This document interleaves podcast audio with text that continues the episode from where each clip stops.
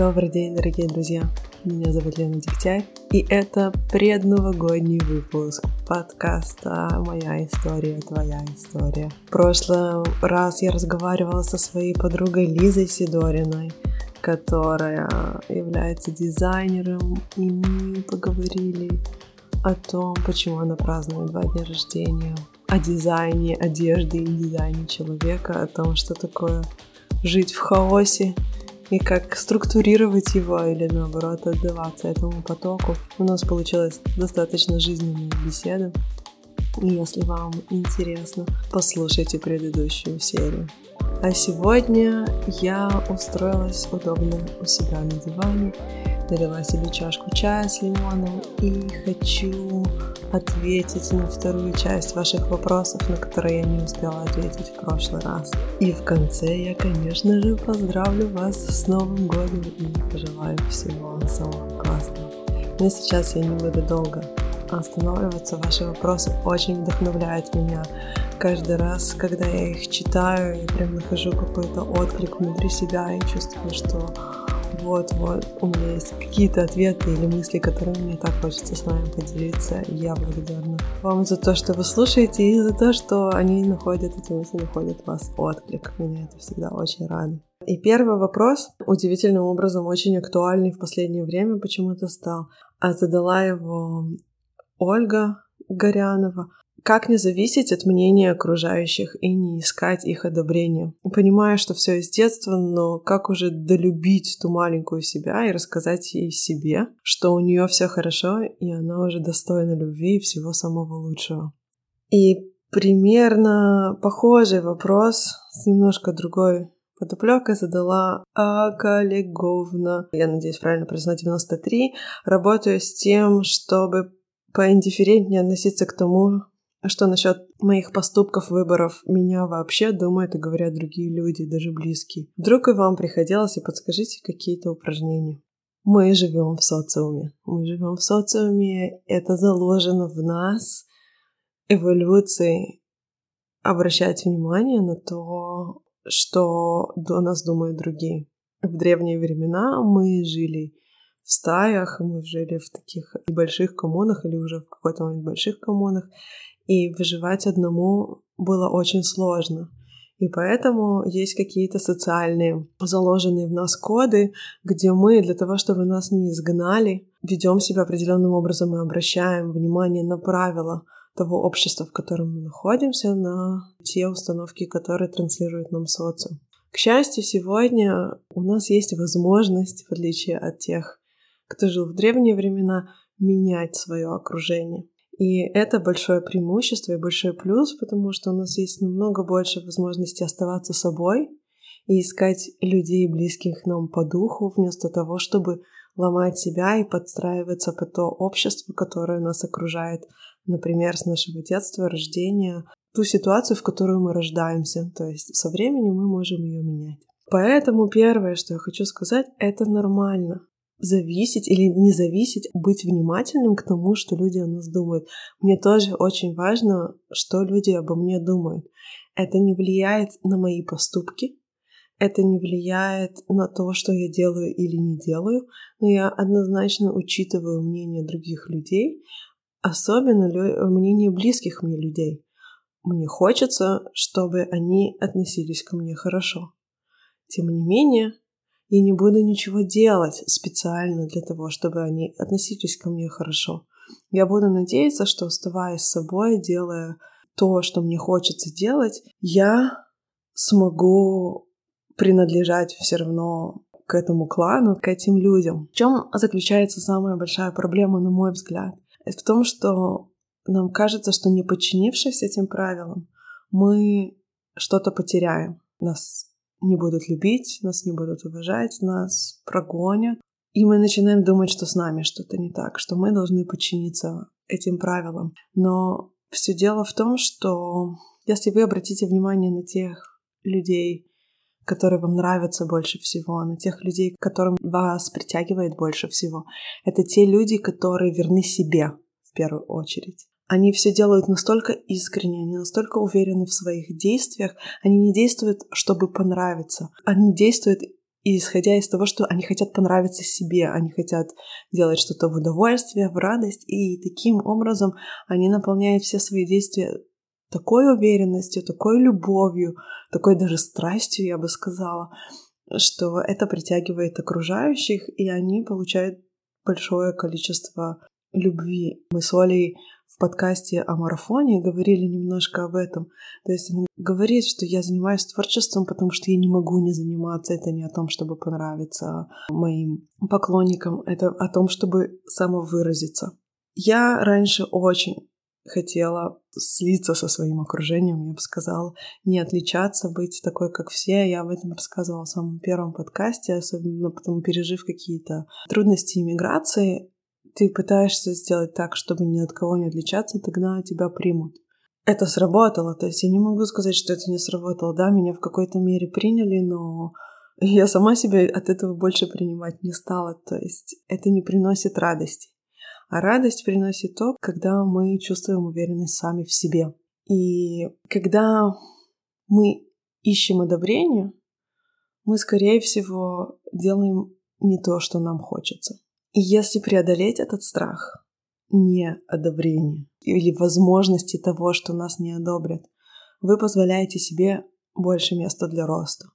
Самый яркий пример из моей жизни — это когда я уходила из академической жизни, из университета, из э, научной карьеры, бросала и уходила, в принципе, в никуда, можно сказать, ну, в коучинг, в какое-то консультирование, непонятно даже что, я сама для себя это толком не понимала, я даже могу сказать, что я даже толком до сих пор не совсем понимаю, но вот это какая-то стезя, по которой я иду. Одобрение своим действиям я точно не получала. С тех моих близких, которые знают меня много лет. Понятное дело, что меня принимала прекраснейшая компания. Я уже чувствовала, что я нахожусь в кругу единомышленников. Мы тогда уже плотно работали с Олей, и у нас была очень теплая компания, команда. И я знала, что я не падаю в пустоту. Но, тем не менее, близкие очень многие были против, они не одобряли. И у меня был выбор действовать так, как я считаю нужным, или делать так, как им кажется, что я должна делать.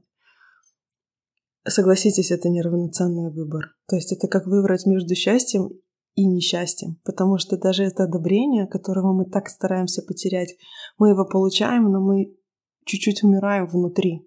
Это не приносит нам счастья. Это одобрение, которого мы так сильно хотим, если оно идет ценой наших внутренних убеждений, оно не делает нас счастливыми. И это очень важно себе напоминать, чего я хочу больше, быть счастливым или одобренным, и, несчастным, по сути, в какой-то мере. И любить себя, вот как мне долюбить ту маленькую себя и сказать ей, что у нее все хорошо, и она достойна любви. Неодобрение не значит отсутствие любви. То есть, понятное дело, что есть такие ситуации, в которых есть манипуляция чувства вины. Если уже мы говорим о социуме, то чувство вины и чувство стыда — это как раз-таки не наши врожденные чувства, это привитые чувства, это то, что социум в нас воспитывает для того, чтобы мы подчинялись правилам, то есть чувство вины, либо ты делаешь так, как я тебе говорю, либо ты лишаешься моего внимания, возможности со мной общаться, моей финансовой поддержки, неважно. Любое, любой такого рода шантаж может поставить нас в неудобное положение, и даже в этом случае, что вы выбираете? Счастье и, может быть, бедствование или отсутствие этого человека в своей жизни, или его одобрение и потерю части себя. Для меня любое подчинение, вынужденное подчинение — это потеря свободы и потеря себя. Я не могу на это согласиться. То есть это мое такое крепкое, это одна из моих ценностей. Это очень крепкое внутреннее убеждение. Я не готова, и тогда я лучше расстанусь с этими людьми и буду одна, или найду других единомышленников, тех людей, которые будут меня любить такой, какая я есть, чем я буду подчиняться. Эти люди меня не любят, если они хотят, чтобы я делала так, как они хотят. И не доверяют мне, и не верят, что у меня может получиться, или что я могу справиться со своими ошибками. Я готова взять ответственность за то, что у меня не получится, за то, что я разобью нос, за то, что мне будет больно, и даже за то, что я к ним приду и скажу, извините, я, я ошибалась, но мне нужно было набить свои шишки. Мы никогда не одиноки, если только мы этого не хотим. Рядом с нами всегда могут быть люди, которые нас поддержат, и всегда можно найти единомышленников. Слава Богу! Интернет сегодня позволяет нам строить сообщество и находить людей, близких нам по духу. Это то, что произошло со мной. И это то, что происходит с еще десятками, если не сотнями людей, которых я знаю. Поэтому ищите наши возможности сегодня, они просто безграничны. Поиндифферентнее относиться, что люди говорят и думают. Это очень правильное решение, с одной стороны, относиться индифферентно, то есть закрываться. Но мы очень не хотим, мы очень избегаем, мы боимся боли, мы избегаем неприятных эмоций, мы не хотим в них погружаться, мы не хотим с ними сталкиваться, и поэтому мы говорим, ладно, я не буду вообще смотреть в эту сторону, я не хочу ощущать эту боль, поэтому я себя ограждаю от этого. Я искренне верю и убеждена, что А. Каждый из нас способен справиться с болью. С болью, которая несет с собой неприятные эмоции. Мы привыкли их избегать, мы привыкли от них убегать, но если мы останемся и выстоим их присутствие, открываются новые горизонты. Да, мои родственники или мои друзья или люди, которых я знаю, меня осуждают. Но я все равно буду делать то, что я хочу делать, потому что есть еще какие-то люди, которые вдохновляются, восхищаются и берут что-то для себя из того, что я творю. Как только я научилась смотреть в лицо критиканам, в лицо людям, которые кажется, что они знают лучше, я все больше и больше убеждалась в собственной правоте. Избегая их, я не давала себе возможность убедиться в своем стержне, в своих ценностях, в своих действиях. Да, я иногда сомневаюсь после этого, иногда критика дает мне возможность для роста. Иногда я смотрю на них и говорю, окей, это ваша жизнь, моя, у меня другая. Но это все идет из ощущения внутренней уверенности в том, что я могу выстоять боль, которую принесет мне жизнь, в какой бы форме она ни была. И я это говорю как человек, который переживал одну или две неприятные эмоции в жизни — и я поняла, что чем больше я от них убегала, тем больше, во-первых, я удлиняла агонию, а во-вторых, тем больше я сокращала свой диапазон для маневра, то есть свое место, где я могу действовать, потому что если мы начинаем избегать неприятных эмоций, если мы начинаем избегать боли, мы просто перестаем ходить по тем тропинкам, которые нас туда могут привести. Мы делаем все, все меньше и меньше, и мы как будто занимаем все меньше и меньше пространства. И на самом деле в тот момент, когда вы перестаете бояться этой боли, оказывается, что ее в жизни не так много. И проходит она, если уже случается, намного быстрее. Потому что вы стоите, пропускаете ее через себя и двигаетесь дальше. Потому что эти волны, они сменяют себя, и есть место для роста. Я, наверное, подведу итог, потому что получилось со всех сторон немножко сумбурно. Обращайте внимание на то, что вас говорят люди, но не давайте этому влиять на то, что вы делаете. Если я начну думать о том, что обо мне подумают, когда я записываю подкасты, когда я консультирую людей, когда я выкладываю откровенные истории в Инстаграме, то я никогда ничего не напишу. Потому что эти подумают, они обычно какие-то определенные критикующие голоса в моей голове, которые говорят, это все глупости. Нет, ты такое не можешь написать. Это просто not cool. Ты выставляешься на посмешище. Это банально, это примитивно. И я и пропуская всю эту внутреннюю критику через себя, я такая, окей, окей, я не буду ничего писать вообще, зачем мне это? Но отключаю все эти голоса. Я делаю то, что я делаю, потому что я не могу этого не делать, и мне надо это делать. Это дает мне очень много ресурсов.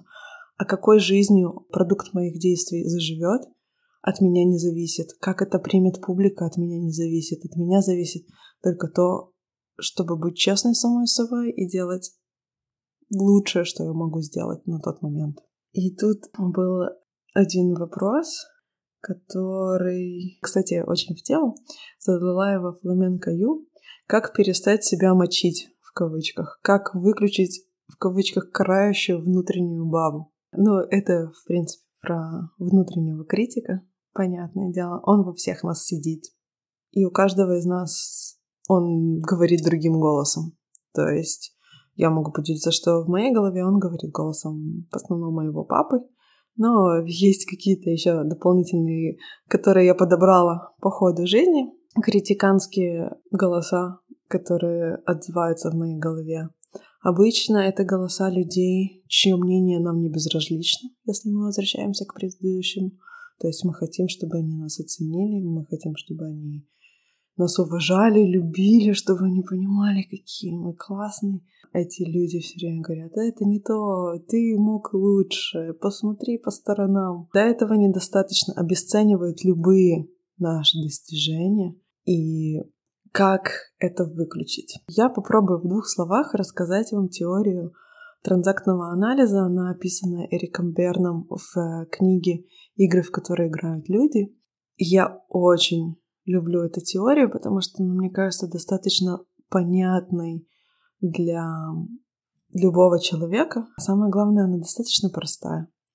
Представьте себе, что наша личность делится на три основных компонента. Есть у нас взрослый, это своего рода мостик. У нас есть родитель. Родитель говорит голосом в целом обычно наших родителей, и он оперирует понятиями «ты должен», это надо сделать, так положено, так правильно, это неправильно. То есть у него основной голос это надо и должен. И у нас есть внутренний ребенок, который оперирует хочу, дайте, требует. И он оперирует основу хочу. Есть взрослый. Это мостик между должен и хочу. И он называется могу. Я могу. Родители у нас делятся внутри на две таких. Есть хороший родитель и плохой родитель. Хороший родитель — это тот, кто обнимает, сочувствует, поддерживает, всячески утешает. То есть это та часть родительская, которая безусловно любит и полностью принимает. Есть второй родитель, который морализатор, который критикует, который говорит, что можно лучше, что надо так, что ты тут не сделал. Это критикующий родитель. Ребенка тоже есть два на самом деле. Есть и ребенок хороший и плохой. Не хочется говорить хороший и плохой, но игривый. То есть все, весь смех, все дурачество, вся какая-то легкость, непосредственность, энтузиазм к жизни, любопытство, какая-то просто жажда знаний. Это все вот это вот ребенок с знаком плюс, скажем так. Есть ребенок со знаком минус, который типа хочу, капризный, вредный, который постоянно что-то требует, мне дайте вот это вот все. И взрослый, который говорит, я могу. Когда нужно включать это могу? То есть вот там вы получаете надо, а ребенок говорит не хочу. И взрослый оценивает эту ситуацию между надо, то есть почему надо, кто сказал надо, какие последствия этого, что я сделаю или не сделаю. И оценивает это не хочу и говорит, я не хочу это делать. Я не обязан это делать, но я могу это сделать. Я выбираю. То есть взрослый — это такая личность, которая в себя включает все компоненты может так рационально оценить все, что происходит, и сделать осознанный, ответственный выбор. Я не буду это делать, я буду это делать. Я могу это сделать, я не буду это делать, несмотря на последствия. То есть постоянно есть тот, кто в себе соединяет. И если мы вернемся к критикующему родителю, вы понимаете, что у него есть обратная сторона, поддерживающий родитель. Я вот всем людям, у которых внутри очень сильные критиканы, всегда предлагаю подумать, как они себя поддержат. Если они себе этого критикующего родителя очень четко представляют, как они себе представляют родителя, который их поддержит, утешит, не знаю, скажет ничего страшного или наоборот обратит внимание на те маленькие достижения, которые есть, и не скажет, можно было и лучше, и не обесценит весь их результат. И поговорить с собой из этой позиции, позиции утешающего. Если вам сложно, представьте себе, что бы вы в этой ситуации, в которой вы сами себя критикуете, сказали своему лучшему другу? Какие бы слова вы для него подобрали? Как бы вы его поддержали? И это просто мысленное упражнение, которое очень полезно делать, переключаться. То есть в первую очередь нужно осознать, что сейчас я обесцениваю, критикую и делаю сам себе больно, потому что я не знаю ни одного человека, которому критика не делает больно. И что я могу себе сейчас сказать, чтобы себя поддержать? Очень здорово Келли МакГонигал в книге «Силе воли», и там есть целая глава, по-моему, пятая глава, которая посвящена именно этому вопросу критики и чувству вины и прощению. И там очень четко описывается, что люди, которые себя прощают, которые себе разрешают ошибаться, которые себя не критикуют, не занимаются самобичеванием, у них появляется очень много ресурсов для исправления своих ошибок и для действия. Включая или давая много места для нашего внутреннего критика, мы опять-таки ограничиваем нашу способность действовать. Помните то, что я говорила в прошлом ответе про боль, которую мы все время избегаем? Внутренний критик подчиняет нам очень много боли. И мы будем избегать тех ситуаций, в которых мы не только можем получить неодобрение внешнего нашего окружения, но и как-то провалиться так, что мы сами себя забьем камнями, можно сказать, внутренними. И мы тогда, нет, нет, нет, я тогда вообще не буду это делать, у меня не получится. У меня не получится, и мне будет плохо. Но плохо будет не от того, что не получится. Понятно, есть определенная доля разочарования. Но из-за того, что прилетит как следствие, этого не получится. Потому что не получиться не должно. У нас всегда нельзя совершать ошибки, у нас всегда все должно получаться. И поэтому переключайте вот этого вот критика и говорите, как я могу себя поддержать. Я могу сказать, что в своем моем случае я тоже очень склонна себя критиковать и обесценивать то, что я делаю. Мне всегда кажется, что мало и можно лучше. И если уже получилось, то, наверное, просто повезло. И я напоминаю себе, заставляю себя перечислять все хорошее, что бы я сказала, если бы пришел друг мой и сказал мне, я вот сделал вот это, вот это. Я бы никогда не позволил своему другу перекладывать ответственность на случай. То есть я бы никогда не согласилась на то, что этого мало или недостаточно. Я бы всегда заострила внимание на том, что блин, как круто, ты же сделал вот этого, до этого этого не было. И я пытаюсь все эти техники переложить на себя. Не всегда получается, иногда критик по привычке на автомате гонит свою песню, но хотя бы есть инструменты. Я делюсь с вами теми инструментами, которые я пытаюсь пользоваться сама, они работают. Просто главное не забывать и не давать этому внутреннему критику воли. Марина, Мари Deadbird, девушка, с которой у нас есть отдельный подкаст «История Марины Коршун», если вам интересно, послушайте. Она меня спросила, Лена, расскажи, пожалуйста, об остановке «Все люди хорошие». Как к этому пришла, через что, какие инструменты использовала, что это дает, и как эта установка остается жизнеспособной. Я не знаю, знаете ли вы, но действительно я иду по жизни с очень четкая установка «все люди хорошие». И что плохих людей на самом деле меньшинство, но так как опять-таки мы боимся боли, мы боимся неприятностей, мы судим мир весь по самым худшим людям, с которыми мы встречались, а не по самым лучшим. То есть мы все время пытаемся себя обезопасить, как будто бы. Как я пришла к этой установке, если честно, я не помню. Мне кажется, это была какая-то череда, возможно, каких-то событий, где я понимала, что люди меня удивляют. Там украли кошелек и вернули документы. Честно, нет, не могу сейчас точно вспомнить. Я просто помню, что действительно вдруг поняла, что если я хорошая, почему я считаю, что все другие люди плохие? То есть почему я не меряю их по себе? Более того, я вдруг поняла в какой-то момент, я не знаю, откуда это понимание пришло, что мы как будто стали все бояться друг друга. То есть, да, я знаю, что я хороший, но все остальные, они под подозрением. И пока они не снимут, то есть я не буду уверена, что они хорошие, они виновные, пока не доказано обратное, да. И я решила, наоборот, действовать из презумпции невиновности. Потому что все люди хотят быть счастливыми, все люди защищают своих детей, все люди ищут, пытаются выжить, зарабатывают деньги или пытаются жить в радость. Это факт. То есть я работала в университете, я работала там, не знаю, в, эм, в Макдональдсе даже том же, когда еще мне было там 16 лет. Я встречалась с людьми на конференциях. У меня был большой круг друзей из разных сфер жизни, и я понимаю, что все они об одном и том же. Почему вот этот круг хороший, то есть они проверены, все остальное плохое.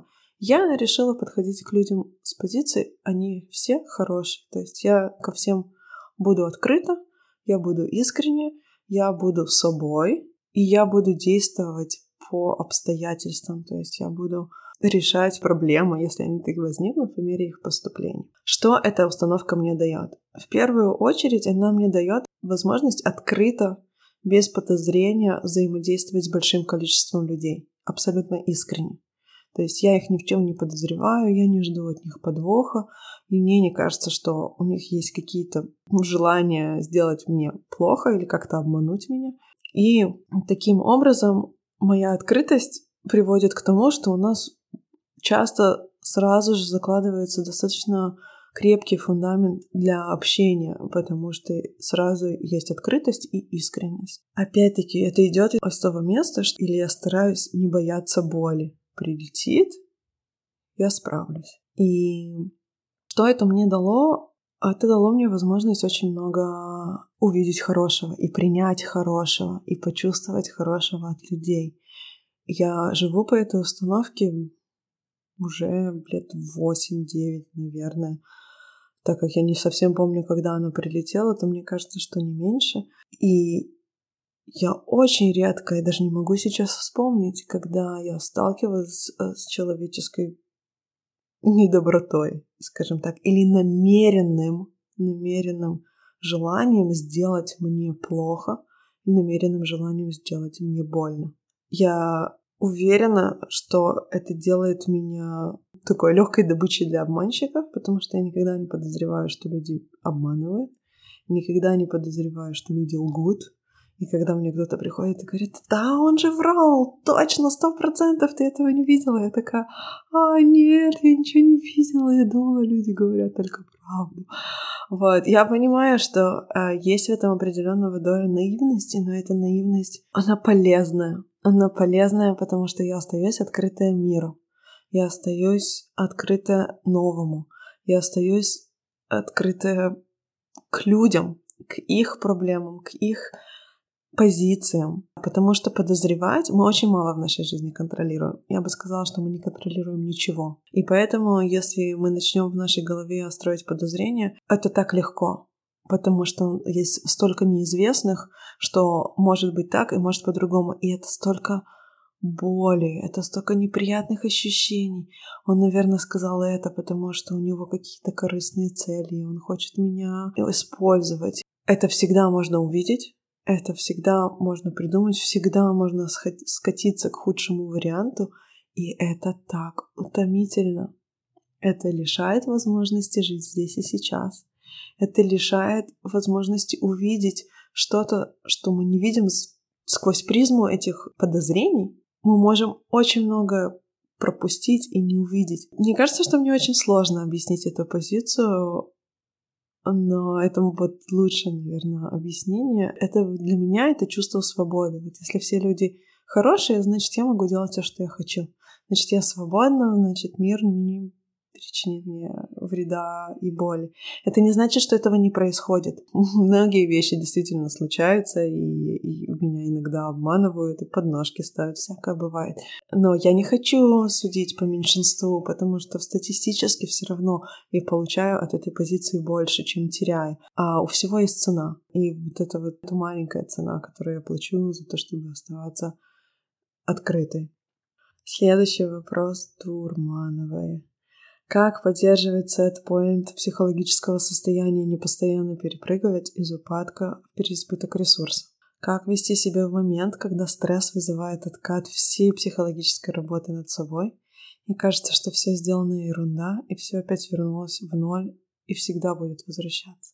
О, это моя вечная проблема. Ну, то есть сейчас это уже перестало быть проблемой, но я помню в начале своего пути к самопознанию, к каким-то первым изменениям в себе и новым инсайтом вот этой вот осознанности, которая вдруг возникает. Я так радовалась, я была счастлива, что все, я встала на новые рельсы. И потом в период упадка меня просто прибивала, я понимала, что я делаю все опять, как всегда, и что все это бред, и вот я думала, что я новый человек, но я вообще не новый человек. И я так расстраивалась, мне прям руки опускались, и я думала, это все иллюзия, все, ничего не работает, только мне кажется, что что-то становится лучше. И первый человек, который мне помог, это было уже лет 10 тому назад, у меня был очень близкий друг, с которым вот как раз-таки тот человек, с которым я могла говорить на все эти темы, наверное, первый тогда в моей жизни, который выносил глубину разговоров просто. Мы погружались в какие-то очень глубинные глубины. И он был первый, который дал мне метафору, которая мне помогла. Он мне сказал, представь себе, что ты борешься со змеем Горынычем. У него три головы, и он дышит огнем. И ты стоишь перед ним с мечом, и вот ты раз взяла и отсекла одну голову. И ты чувствуешь, все, я победитель.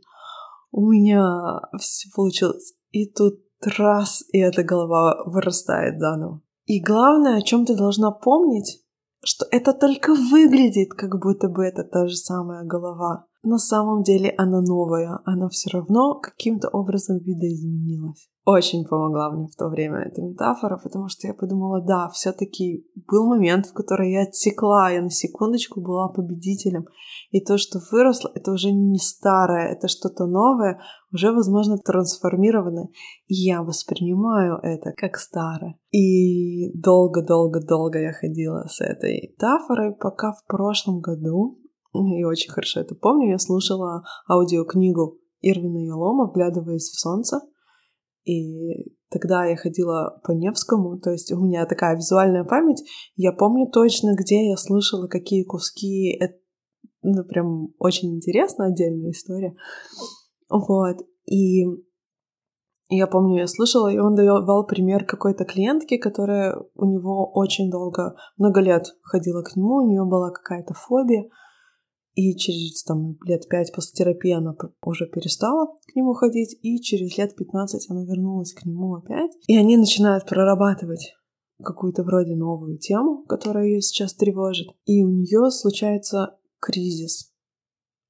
И она опять впадает в какое-то свое старое состояние, она приходит к нему в отчаянии, говорит, я подняла свои старые дневники, записи, которые я записывала тогда, когда у вас первый раз 20 лет назад проходила терапию, и ничего не изменилось. Я хожу по тем же граблям. Как такое может быть? И он ей сказал, что в периоды упадка и стресса нам кажется, что мы вернулись к тем же проблемам, но это всего лишь момент нашей слабости. И вот вопрос, который вы сформулировали, то есть как именно не дать откат, стресс вызывает откат. И это самое важное, ключевое, что есть. Э, то есть э, ответ заключен в самом вопросе.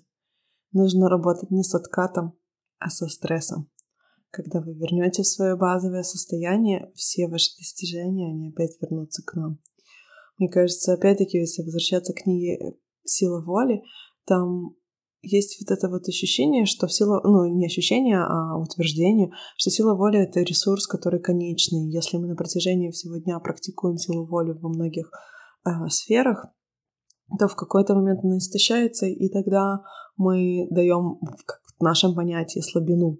То есть мы вдруг, там, не знаю, едим то, что мы знаем, что нам не надо, мы уже не можем остановиться, или начинаем прокрастинировать, или не делаем то, что нам кажется, что надо делать. И именно работа над возвращением себе ресурса физического и в какой-то мере псих психологического вернет нас в то состояние, где мы можем быть счастливее, прекраснее, чувствовать все позитивные эмоции, краски жизни и чувствовать себя наполненными и что у нас получается. То есть это немножко о теории нашей теории базовых состояний.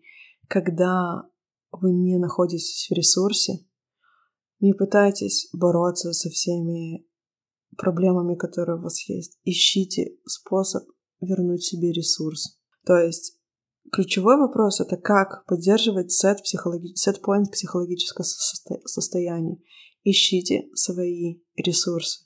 Для кого-то это спорт, для кого-то это режим, для кого-то это медитация, для кого-то это ванна каждый день. Растяжка. Их много. Этих способов много, я не знаю, какой подходит именно вам.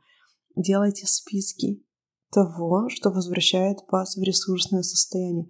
Объятия, громкий смех с друзьями, безбашенная вечеринка, танцы, посидеть, почитать книгу одному, что возвращает вас в ресурс. И как только вы понимаете, что все валится из рук, посмотрите на свое внутреннее психологическое состояние, на свое физическое состояние, на свое эмоциональное состояние и скажите, окей, я сейчас не буду бороться ни с чем, что есть во внешнем мире. Сейчас я уделяю время себе. Нам почему-то кажется, что лечить насморк — это нормально, что ходить к врачу, если у нас болит горло, это нормально, если у нас где-то там, не знаю, тянет запястье, что угодно, физиологические проблемы с нашим телом, лечить это нормально. Психологическое состояние нет, ему не надо уделять время, это не важно, это должно само, оно как-то восстановится. Но это часть нас, это часть нашего тела. То есть это, если есть такая проблема, это опять-таки телесная проблема в какой-то мере тоже. Уделяйте время себе, уважайте себя. И если вы хотите быть эффективными, это самое базовое правило. Я должна восстановиться, если это лежать трупом, если это попросить о помощи, чтобы полежать трупом, у нас у всех разные жизненные обстоятельства.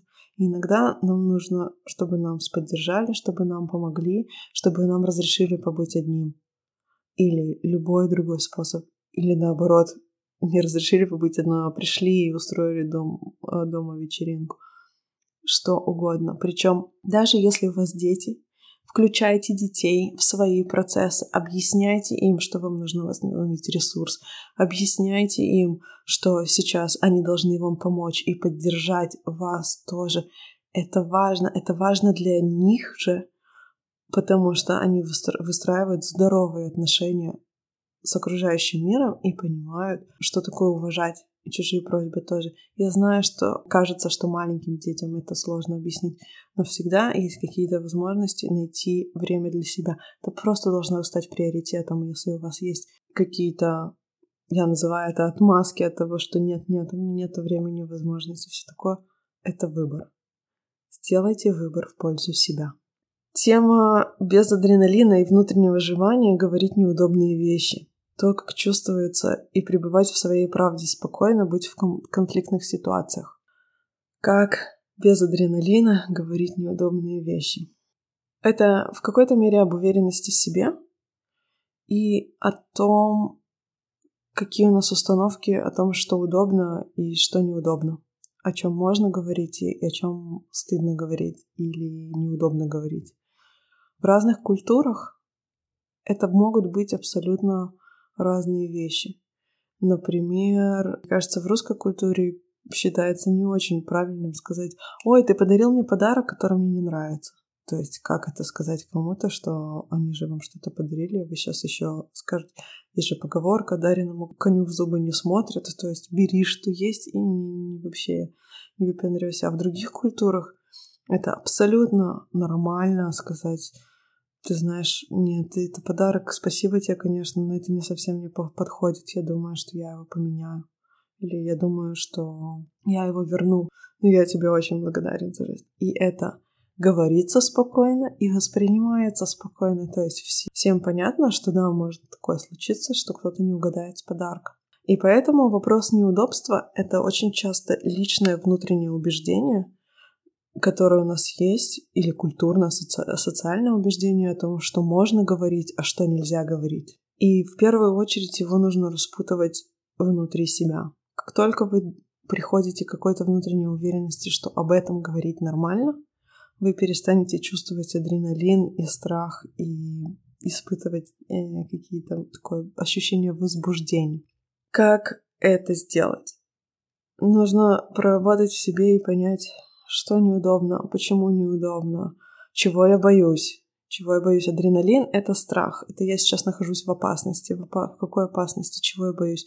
Что человек обидится, что мне прилетит за это, что я не уверен в себе, мне кажется, что эти люди знают лучше, а я тут что-то там говорю такое, и сейчас они меня все высмеют, а мне вообще я должен всегда говорить только умные и правильные вещи, то есть не хочу быть высмеянным. Что, чего я боюсь? И потом разматывать это дальше. Я узнал, чего я боюсь. Если меня высмеют, действительно ли должен я всегда говорить правду? Действительно ли меня высмеют? Что будет, если эти люди меня высмеют? Возможно, я не захочу больше с ними общаться. То есть у многих из нас всегда есть ощущение того, что выбирают нас. Мы должны понравиться, мы должны соответствовать, мы должны, как будто у нас нет права выбора, и мы нас должны выбирать, а у нас права голоса нет, мы главное, чтобы подошли на эту позицию друга, дочери, э, коллеги, не знаю, тусовщика, что угодно. И мы забываем, что мы можем посмотреть на этих людей, которые смеются над нами, и сказать, извините, ребята, но мне вообще так не подходит, чтобы ко мне относились. Пока, то есть вы и с вами что-то не в порядке, не со мной. Мы забываем о том, что мы можем тоже что-то решать. У нас тоже может быть отношение к любой ситуации. Мы тоже можем с ней соглашаться или не соглашаться мы забываем себе давать это право. Когда мы себе даем право быть неправым, когда мы себе даем право ляпнуть глупость, когда мы себе даем право говорить на неудобные темы, все эти физиологические реакции потихонечку сходят на нет. Кроме этого, я очень рекомендую найти практики по расслаблению, то есть дыхательные практики по расслаблению – Йога в основном дыхательная, потому что ими можно воспользоваться прямо накануне разговора. Кроме этого, опять-таки упомяну Келли МакГонигал, у нее есть э, книга про стресс и TED Talk э, про стресс, где она предлагает нам пересмотреть наше отношение к стрессу и очень убедительно говорит о том, что в принципе, когда мы чувствуем адреналин и возбуждение, это значит, что наш организм мобилизовал все ресурсы для действия. Это значит, что сейчас мы находимся в ресурсе, и надо использовать вот этот вот внутренний мандраж для того, чтобы преуспеть, то есть понять, что вот это вот физиологическое состояние — это наш друг, не враг, а друг. И ты сейчас просто не в стрессе, а ты сейчас в ресурсе. И вот это вот просто убеждение относительно этого состояния может кардинально изменить исход ситуации, исход разговора. Потому что вы все время чувствуете себя наполненными энергиями, а не наоборот, я сейчас боюсь, и такие разрушающие, скажем так, убеждения. Ну что, последний вопрос, он достаточно длинный. Кокникав спрашивает.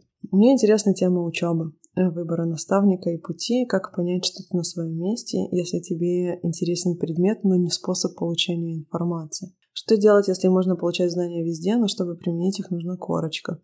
А за корочку обучаясь нужно давать взятки. Нужно ли идти наперекор своим принципам или конечная цель видна, благородная и осязаема? Или нельзя, идя к мечте, э, к мечте предавать часть себя. Сумбурно.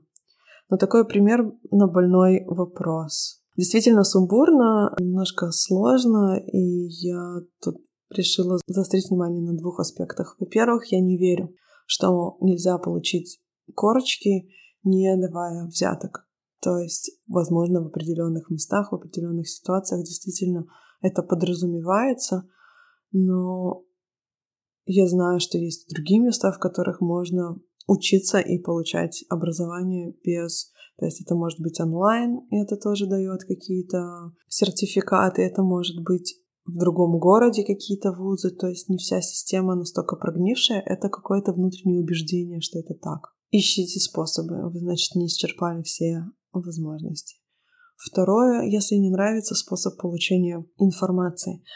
Это очень любопытно, потому что вчера я как раз слышала на пробежке а, подкаст Тим Ферриса, где он рассказывал о том, что он устроил себе жизненный MBA. MBA — это мастер бизнес администрации, то есть это как бы степень по бизнесу и администрированию бизнеса. И он вот поступил в Стэнфорд, 120 тысяч долларов за два года — но столько вообще теоретической тягомотины, которая вообще его не привлекала, и он решил пойти другим путем. Он познакомился с очень успешным инвестором и сказал, окей, я эти 120 тысяч долларов буду вкладывать потихонечку рядом с тобой, с тобой. Давай я посмотрю, как ты работаешь, какие инструменты ты используешь, что, на какие данные ты опираешься вообще, что происходит, и потихоньку начну учиться это делать без того, чтобы мне нужно было идти в Стэнфорд. И первый же его вложение 50 тысяч долларов он профукал просто моментально, причем этот друг его сказал, э, по-моему, ты немножко агрессивно в это все ввязываешься. Вот, после этого он немножко перенастроился и продолжил, и достаточно успешно начал инвестировать. Но суть сводится к тому, что он пошел альтернативным путем. Я не верю, что для того, чтобы заниматься успешно каким-то делом, абсолютно необходимы корочки. Можно себя доказать. Да, в нашем мире очень любят сертификаты. Я не скрою. Более того, меня это очень лично удручает, так как я знаю очень много профессионалов, у которых нету никаких корочек, нету никаких сертификатов. И я знаю очень много людей, которые достаточно посредственные, и они владеют теми же самыми титулами, званиями, статусами, ради которых другие люди качественные очень долго и тяжело работали. То есть это ценно и не несет никакой ценности одновременно. Поэтому я думаю, что в первую очередь Вместо того, чтобы пичкать себя какими-то убеждениями о том, как мир фу- функционирует, нужно решить, какой ты хочешь быть в этом мире. И создавать вокруг себя мир, который подходит под твои убеждения. Искать людей, которые, которым наплевать на корочки. Я знаю таких очень много. И искать позиции, где твои качества будут важнее. Искать способы получить информацию, которая тебе интересна. Главное не сбрасывать все мир такой поломанный, а у меня тут убеждения, и поэтому у меня ничего не получается. Нет, это не работает. Это не брать ответственность за себя. Я буду следовать своим принципам, своим каким-то моральным устоям, я не буду давать взятки, я буду учиться так, как я считаю нужным, но я буду супер-дупер мега классным профессионалом, которого захотят все, даже в отсутствии корочек. Это единственное, что должно двигать, мне кажется, любым человеком.